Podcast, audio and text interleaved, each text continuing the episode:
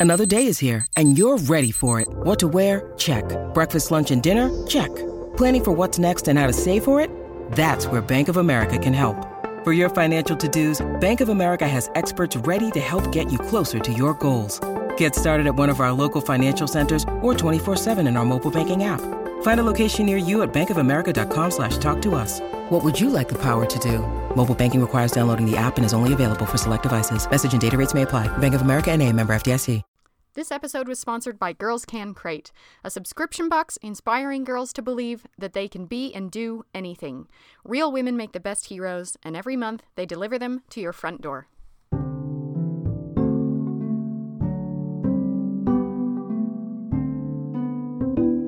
Hi, Olivia. Hi, Katie. How many common phrases about love can you think of? Oh, uh, love is all we need. Love is a many splendored thing. All you need is love. Love lifts us up where we belong. Now I'm just quoting that movie. Well, you're just you're just singing all the songs. I'm just now. singing all the songs Yeah. from Actually. Love conquers all. yes. Love love is blind. Love is blind. Love love of country. Love of country. brotherly love. Yeah. There are so many different kinds of love. Well, arguably, the fault is in our language. We have one word for all of these different relationships. Yeah. There's like, there's protective love, you know, there's affectionate sibling love, there's passionate love at first sight love, Mm. there's even like absent love or the lack of love. Yeah. This is where English really fails us. Yeah. Yeah. What a strange thing that we just used this one umbrella term and said all those things. That I can love comic books and love my child. yeah, exactly. One word for basically a relationship with someone or something. Mm-hmm. We call it love. Affectionate feeling. There's love that smothers, Yeah. love that elevates, forbidden love. There's love through letters. Do we even have a word for that? You know, like Long love- distance love. Yeah. Yeah. Then there's like true friendship. My favorite British mystery show was one called Mother Love Oh. with Diana Rigg playing like a really psychotic, smothery mother who Mother? literally smothers Ah. people in the end. literally smothers. nice. My favorite show growing up was Erie, Indiana. You know that kids show? And they put him in the Tupperware? Yeah, there was a smothering mother who put her children in Tupperware every night so they would never grow up. I think about that show all the time. Me too. For some reason, that just really Yeah. stuck with me. so, I call this episode What We Do for Love. Mm. And I'm going to tell you about Dorothy Osborne, who lived 400 years ago. And her story has three kinds of love in it. First, absent love or lack of love. Oh. Second, smothering love. And third, forbidden love. How will she survive this? Oh no. Is this another sad one? we need to find a happy story. Well, don't worry, it has a happy ending. Oh. Phew. I'm Katie Nelson, And I'm Olivia Meikle. And this is What's Her Name? Fascinating women you've never heard of.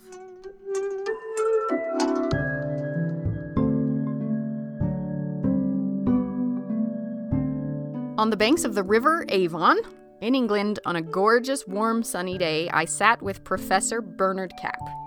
Okay, I'm Bernard Capp. I'm a professor of history at uh, Warwick University in England, where I've been now for 50 years. Amazing. Does it feel like 50 years? It does. It does? He told me about Dorothy Osborne, who's remarkable for her rare and very witty and personable letters that she wrote in the 1600s. she's not a major historical figure in the sense of doing great deeds, but she's fascinating as one of the people you can really get to know through letters.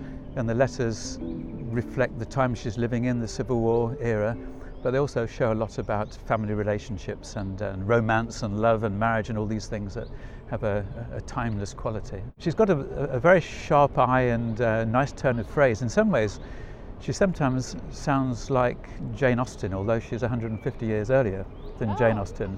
but the, the same kind of social observation and, and wonderful, sharp phrase that really captures somebody just in a few words. In that way, she sounds almost m- much more modern than most people in the mid 17th centuries.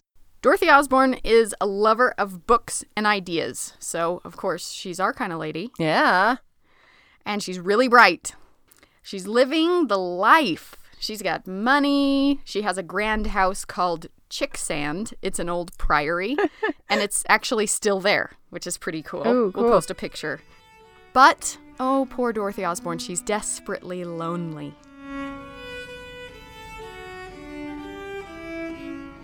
She's desperately lonely.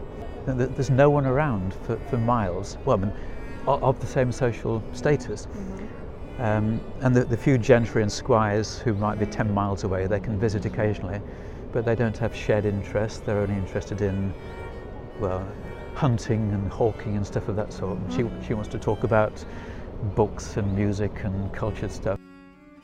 Her mother is gone. Her mother has died. Her father is very frail and aloof. He's, I mean, the impression I get is he's basically a broken person. Hmm. He was on the wrong side of the English Civil War. Do you remember the English Civil War where they chopped off Charles I's head? Right. And And, all that. Margaret Cavendish had to run. Yeah, and Dorothy Osborne's parents were on the same side as Margaret Cavendish. Mm. So they were kind of ruined by it. So he's a broken person. He's absent all the time. He's just a frail, sickly person, kind of waiting to die. So she has to take on the role of lady of the house, and housekeeping is not what she dreams of. There's one famous episode, it's, it's uh, probably the most quoted passage in all the letters, where she's out um, in the parkland, I suppose, or on the estate, and she sees a, a group of local dairymaids just keeping an eye on the, the cows and the sheep while they're grazing during the day, sitting under a tree, chatting, singing, singing ballads, pop songs. Hmm. And she says, These girls don't know it, but they're the happiest people on earth. You know, feeling that her life, although there's, you know, there's, it's- it's a life of privilege, hmm. there's, a, there's a big downside too, the, the isolation, the expectations. Her oldest brother, who will inherit the house and all the money, he's not caring and loving. He doesn't seem to have any kind of relationship with his younger siblings. But her other brother, Henry, he cares about her greatly. A little too greatly. Uh oh. Maybe a lot too greatly. oh. No. When the, when the letters start, she's in her mid 20s, she's still single. Brother Henry is about nearly 10 years older, he's still single. And it's the relationship between the two of them, as well as between Dorothy and the man she's fallen in love with, that make this the fascinating triangle. Ah. and they are they're siblings. They are, apparently they have been previously really, really close. Henry is the only brother living in the house, but there's a, a much older brother who's already married and living a long way away, who will eventually inherit the house and all the estate when aged father dies, which means that both Henry and Dorothy will probably be homeless, be pushed out. So Henry's line is, if you marry a man who's really uh, soft on you, will let you do whatever you like, I could come and live in your house once you're married for free and have a nice, nice setup for the rest of my days. He's still, in, in many ways, emotionally hooked on her. It's, it's not quite incestuous, but it's not far off. He's, he's got a, it's, it's much closer than the normal brother-sister relationship. So they have this relationship that is sometimes really intimate, and then they have blazing rows. Uh, then they don't speak for days on end. They're living in the same house, having dinner together in total silence. And after they have their big rows, there's then really emotional make-up sessions. Um, he, he, you know, he apologizes. He buys her expensive presents. Uh, when he when he's away, he's in London sometimes. Um, he sends her presents, writes her letters, and they, they don't survive, but they're clearly quite passionate ones because. And she says, my brother Henry writes letters that are so passionate, and if, if a stranger came across them, they would think they were letters from a lover, not from a brother. Wow. So you know, it's, it's not incestuous, but you can see there's a there's a uh-huh. dimension of, of that really close bond there.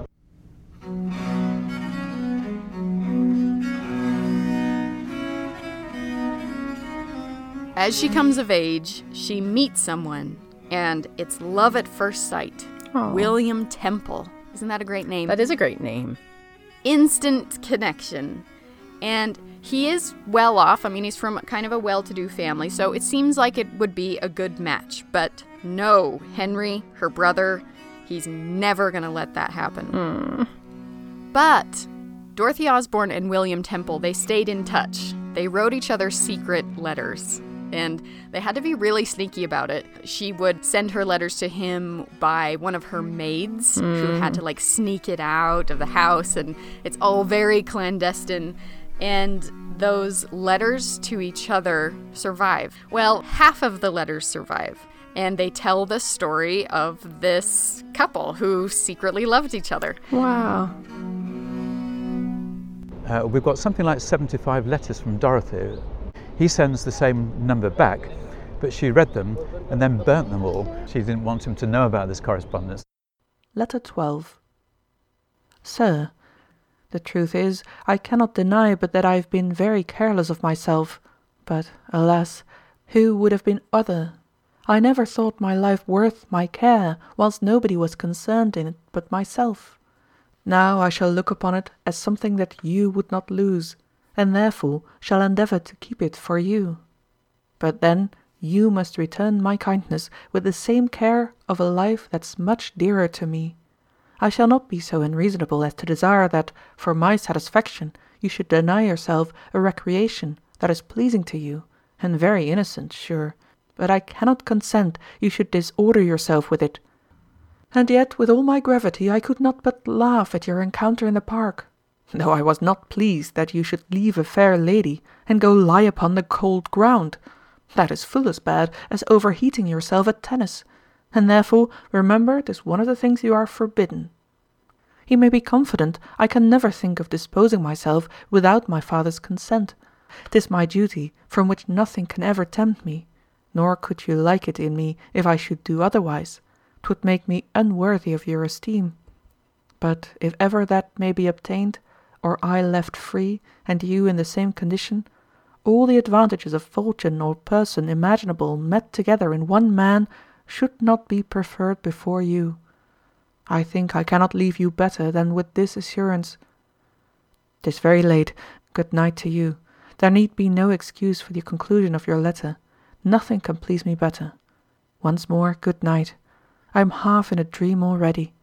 Your faithful friend and servant, Dorothy Osborne. Henry sets about finding her a suitable match, one that he personally approves of, and he has some pretty weird ideas about what a good match for her would be.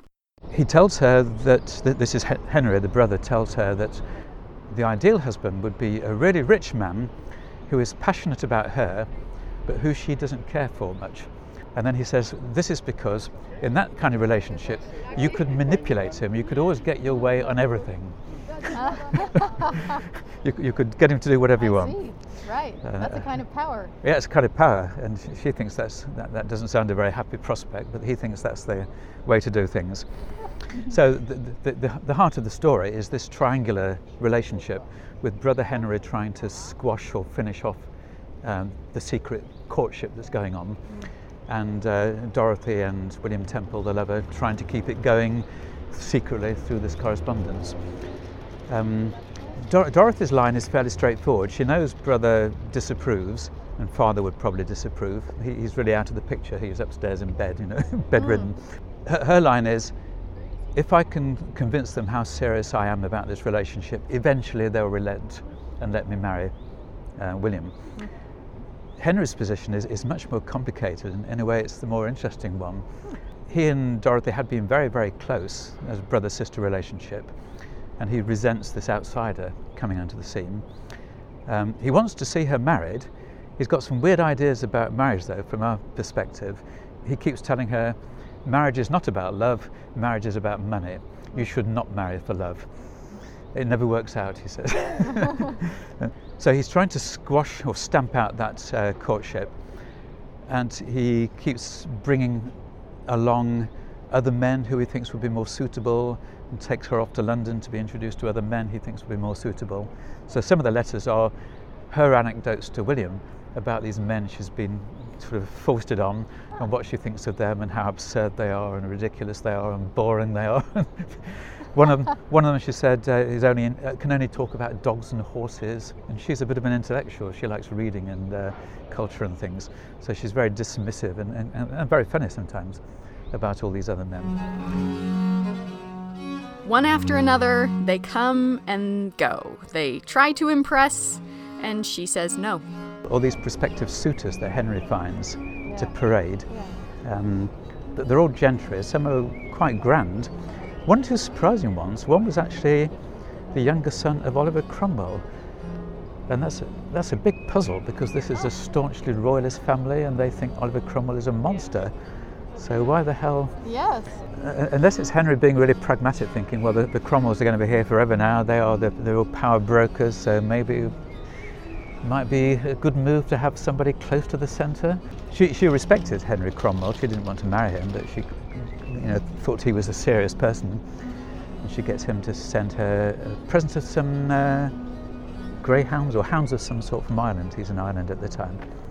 But then one, one of the other suitors who's presented is um, who a very very distant relation who eventually becomes chief minister under Charles II in the 1670s. So it's, it's, Wow. it's quite a Quite list range, of, of yes. possible things. But some of the others, she says, they're, they're completely thick and gormless, and they can only talk about horses and dogs.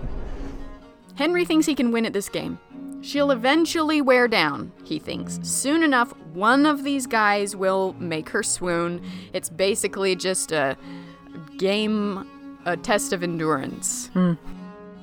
It's about two years, and there's, a constant flow of, of suitors, some in the house in Bedfordshire where they live, and some in London where she's taken to, to meet them. Know, he says if, if, he does, if she does marry somebody he approves of, you know, he'll be the happiest man ever, and he'll um, commemorate that anniversary every day for the rest of his life.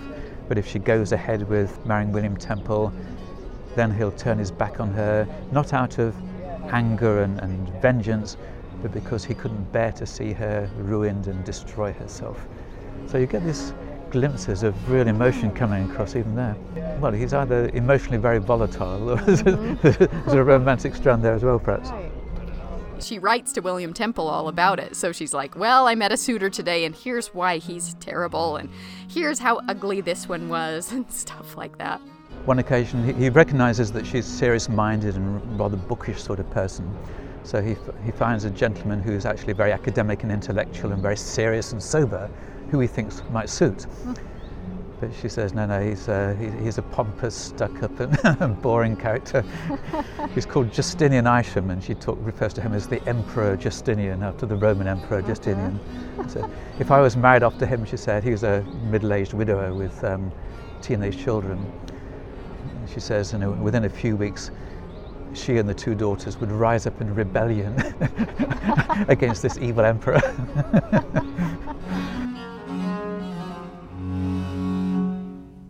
Years later, they're still playing this game Oh, of man. chicken. Or or maybe it's a game of last man standing. Our brother, growing up, he used to instigate this game called Patience Test. Did he ever do that to you? No, you were sort of on the receiving end of a lot of his weirder. and he would just walk up to you and point at your forehead with his forefinger. Ah, I like not actually this. touch your forehead, but Yeah. just point at it and Yeah. say patience test. And the test was how long can you stand to have him pointing at your forehead right, without swatting his hand away? right. And some for some reason it always worked. As soon as he did it, I was like, I'm gonna bear down and I'm going to endure this. I will win this patience test. Which, as we know from our brother, you're never going to last longer at any patience related Yeah, item. It would stretch on for like half a day. Oh my goodness. So they're this is like their version of patience test. Wow. And she gets tired of it. Yeah. And she says, I, I'm giving up, I'll abandon this courtship. And he's, re- he, keeps a diary, so we've got the diary as well as her letters. So we've oh. got two dimensions on this. Ah. And he's overjoyed, and great, you know, it's paid off at long last. And William Temple comes on his way to Ireland to say a, a final farewell, and you know, he's really downhearted.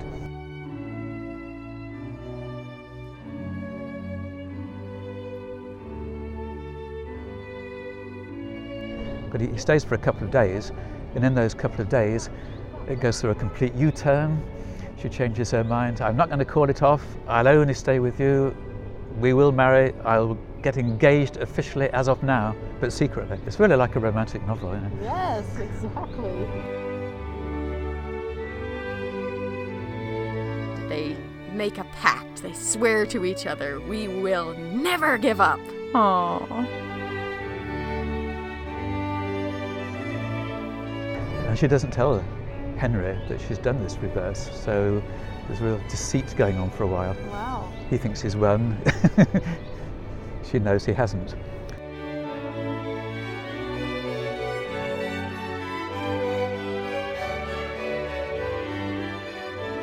Years go by, and then finally the opportunity arrived. And then the father dies. The day of the funeral, she tells Henry, I'm now engaged to William Temple. There is no way out of it. And it's Henry who eventually is worn down and gives up.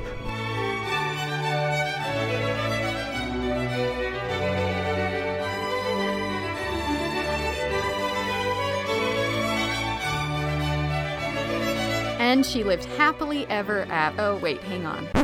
No, before they actually had a chance to get married, they're engaged. They're planning the wedding. She caught smallpox. Oh, come on. She's laying in bed, barely clinging to life. On the brink of the life she dreamed of for years. Hmm. Can love conquer smallpox? In her case, yes! Yay! And when she's recovered, they don't bother with, you know, preparations and the 17th century version of a prenup, contracts. Wow. They just get married on Christmas Day in 1654. Yay!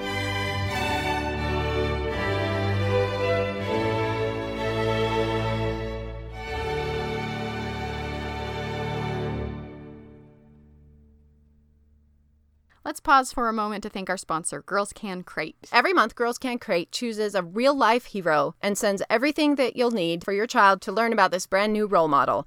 You'll get a 32 page activity book, STEM activities, science experiments, arts, crafts, costumes to help your child learn new ways of thinking about being a girl. Do you remember as a kid how exciting it was to get something in the mail? Oh man, yes.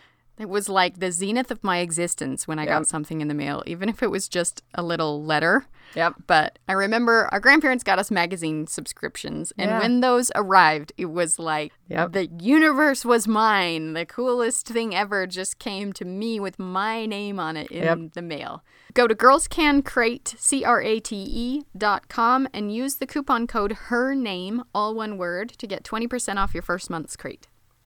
When you need mealtime inspiration, it's worth shopping Kroger, where you'll find over 30,000 mouth-watering choices that excite your inner foodie. And no matter what tasty choice you make, you'll enjoy our everyday low prices, plus extra ways to save, like digital coupons worth over $600 each week. You can also save up to $1 off per gallon at the pump with fuel points. More savings and more inspiring flavors make shopping Kroger worth it every time.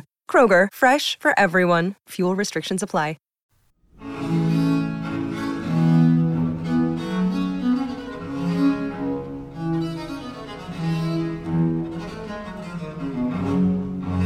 This was a really strange period where you were not allowed, it was against the law to get married in church by clergymen. this is a, a weird aspect of the Puritan Revolution, I suppose, when they said uh, marriage is not really a sacrament, it's not really religious at all, therefore you get married by a magistrate, a secular magistrate. There's no, there's no religious service, which they don't like because they're royalists, but they do it anyway. So they do get married very privately. That is so weird. I know, it's so extreme. Do you remember the kind of extreme guy who took over after they killed Charles I? Cromwell? Cromwell. Yeah, Yeah, exactly. I hate that dude. It's this brief period where there's a Puritan government and they're doing things like banning Christmas and, you know, dancing and stuff like that. They basically abided by a policy if it's not explicitly stated in the Bible, it's not allowed. She's totally defying Henry, her brother, whose iron grip on her she has endured for her whole life. But she still wants him there. She still wants his blessing. She still wants Brother Henry to be involved in marriage negotiations. Mm-hmm. And William Temple says, well, why would you want this? You know, he's, uh, he's blocked you, he's tried to ruin you, he's spread gossip about how you're now ruined. You know, you, you've thrown yourself away on this terrible, evil man, and yet you still want him to be involved? And she says, well, you despite everything, you know, he's still my brother, I still love him, sort of, and, and it, it's the normal way of doing things, and it would look really odd if your brother, close family, was not involved in these things. So she's got these different strands, strings pulling in opposite directions all the way through the story. There are a lot of young women, or young men too for that matter, who fell in love and wanted to marry the person they loved and then found parents were trying to block it. And quite often, the parents were successful, the parents did manage to block it, because the parents could say things like, if you defy me and go off and marry whoever it is, I will disinherit you, hmm. you'll get no dowry. Mm-hmm. And then so you, you have this dilemma do I marry for love, but then we're destitute? Yeah. What do we live on? Or do you go along with what the family wants? Yeah. Um, and there are lots of examples of both, but more often people do back down and they fall into line with what parents are saying. Sometimes women who elope or run off in marriage in defiance, and angry father cuts them off, disinherits them. Dramatic downward mobility, and um, the problem for them is that they've been brought up in these sort of genteel houses with servants and being waited on, and suddenly find it's no longer the money is no longer there. And they don't what do you the do? skills They don't to- have a skill. That's right. Yeah. Even Dorothy says somewhere that if if they were cut off completely, and there was no prospect of any money at all, then she probably wouldn't feel able to go ahead with this marriage with William, even though she loves him. Oh. So the, Interesting. the, the thought of sinking into destitution, I mean, she's got no skills. Hmm. What would they do? And she, sharp-eyed, realistic. So, so even this romantic character has actually got quite a hard head at the same time. Yeah. And they have a, as far as one can tell, a pretty happy marriage. Her father's will leaves her a dowry, but her brothers won't give it to her because she didn't obey. Mm-hmm. The battle commences. There's then a great bust up over money. As soon as they're married, they send a letter to Henry saying, Please, can you send the papers, the, dowry that the father had promised? So there's a big legal battle over it, really stormy, as you'd expect. um, but it, it's eventually sorted out. She and Henry go their separate ways. There is a big breach. And here her story takes an interesting turn. She and William, her husband, are sent abroad as diplomats. They go to various places, but the really big role that they played was in the Netherlands. He's the ambassador to the Netherlands, Wow. and their role there will be um, kind of earth shaking. They facilitated the first ever husband wife partnership being somewhat democratically selected for the throne of England. Ooh. He becomes a diplomat. Uh, he becomes a diplomat in the Netherlands. He writes a book about Dutch society, which is very good actually, observations on Holland and so on. Um, and he and, and she together play some role in negotiating uh, a royal marriage between the Dutch prince, William of Orange, and an English princess, Mary, who eventually become King William III and Queen Mary II of England. It's the only joint sovereign king and queen partnership in English history.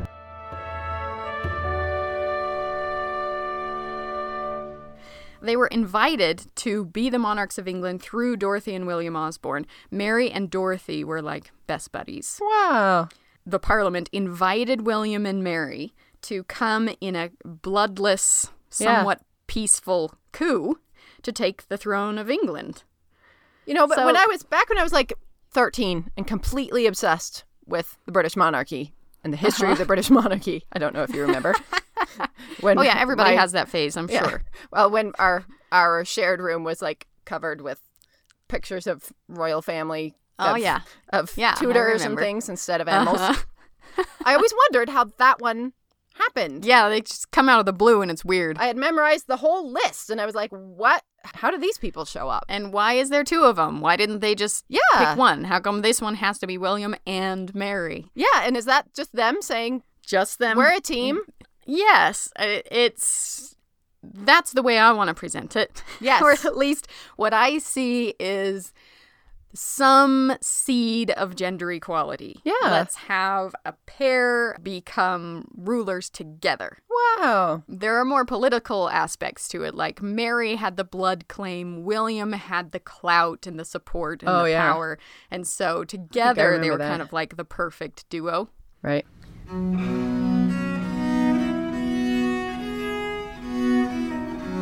Dorothy and William Temple were bold and powerful and successful together. Oh. But they eventually come back to England, yeah. He sort of retires from diplomacy and then they live in, in an estate in England. Uh, and they live to a decent old age, which is nice. And did Henry die alone and miserable and bitter? I hope so. no, I don't hope so. But Well, part of that is right. And th- th- there's some sort of reconciliation later on, we don't know how much. But the brother never married. This really was a really close bond, and, and perhaps he could never really disentangle himself from Dorothy. But also, he's not the older brother, it's his, much, his, the oldest brother is the one who's inherited the title and the estate. So he's not all, all that rich, hmm. which is why he'd been hoping that Dorothy would find a really rich husband that he could oh, then live off for the rest of his days. Sibling relationships are powerful. but I can't quite put my finger on what they are, you know, like in the big picture. What does it mean to be a sibling? She asks her sibling. I think about this a lot actually because I think our family is an unusual on many levels in that we mm-hmm. all really get along really well, but we're also not We're all so different from each other. So like I feel like I have friends whose siblings hate each other mm-hmm. and I have friends whose siblings are like glued to each other. Best friends. Yeah, Yeah. like they're they're the people who call each other every day and and Yeah. really are really have this like friend, really tight friend relationship. Yeah. And we're neither of those. Like our family is is right. What is it? deeply committed to each other and like supportive of each other and we really really like each other. But we're also really independent of each other. Yeah. Like you said, because there's such a variety in sibling relationships that range from toxic Yeah. to absolute inseparable best buddies. Mm-hmm. I've, I've been wondering if if there's anything you can say in general about siblings. Jeffrey Kluger just wrote a book on the science of siblings or what sibling relationships are Hmm. Yeah. or how they shape us. And he made a point which never occurred to me. I was trying to figure out what is it to be a sibling? Like what what does it mean? And he said maybe like the one thing we can say about sibling relationships is it's the longest relationship you're going to have in your life. Hmm, That's true. And I had never thought of that before. Because your parents will die. Yeah, your parents will die, you met your spouse later in life. They may or may not stick around. Wow. But your sibling will be Yeah. your longest relationship. Do you remember at Christmas time we had one chocolate advent calendar? and we had to take turns. and There's six kids in the family. So every sixth day Yep. you get the chocolate and then we rotate through all Yeah. the kids. But all that chocolate tasted so good. And you learn how to keep very clear records. Yeah. But sibling relationships are also so famous for rivalry. Yeah. Right? That you're in competition your whole upbringing. Even as children, you're competing for your parents' attention and approval and things like that. So it's the ultimate frenemy. Yeah. They, you have all these shared experiences and you have this long history of frequent, almost constant, emotionally intense interactions. Yeah. Here's a little excerpt from Professor Capp's book, uh, just the opening of chapter one The Experience of Childhood. Sibling relationships in childhood have always been characterized by close bonds and fierce rivalries, reflecting individual temperament, age difference, competition, and parental favoritism. Yeah. But equally important is the context of time and place, Yeah. gendered assumptions and conventions on the upbringing and value of boys and girls, and the behavior deemed appropriate for each. Significant too are the parents' social and economic circumstances. Family dynamics in the early modern period can appear both startlingly familiar and very alien to our own. Professor Capp's new book is called The Ties That Bind Siblings, Family, and Society in Early Modern England, and it's out just now in the UK by Oxford University Press, and it will be released in the US in November. The book is dedicated to the memory of Bernard Capp's brother, who passed just as he finished the book.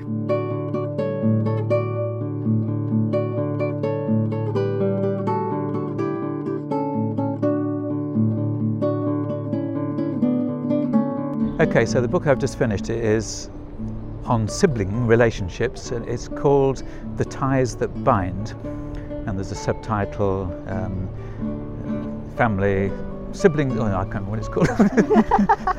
what is the subtitle? It's got a subtitle somewhere. Siblings, Family, and Society in Early Modern England.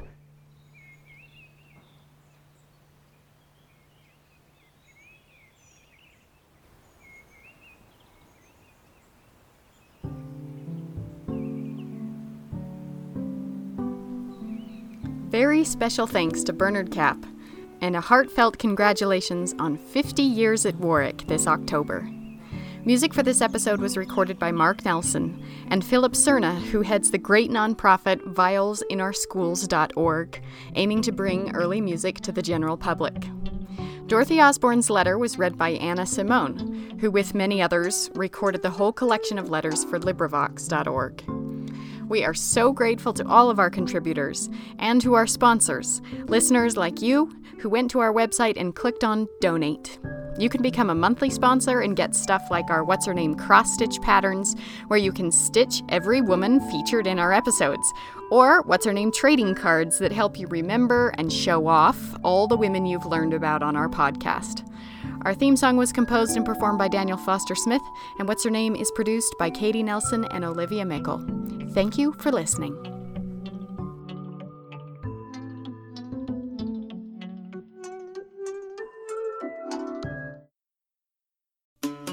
Registration is now open on What's Her Name's Yucatan Tour 2024. Join us in Mexico as we walk in the footsteps of Zazil Ha, learn traditional Mayan cooking, tour Mayan ruins, snorkel with sea turtles, and so many more off the beaten track adventures with our wonderful little band of kindred spirits. Spots are going fast, so sign up now on our website at whatshernamepodcast.com. We can't wait to see you there.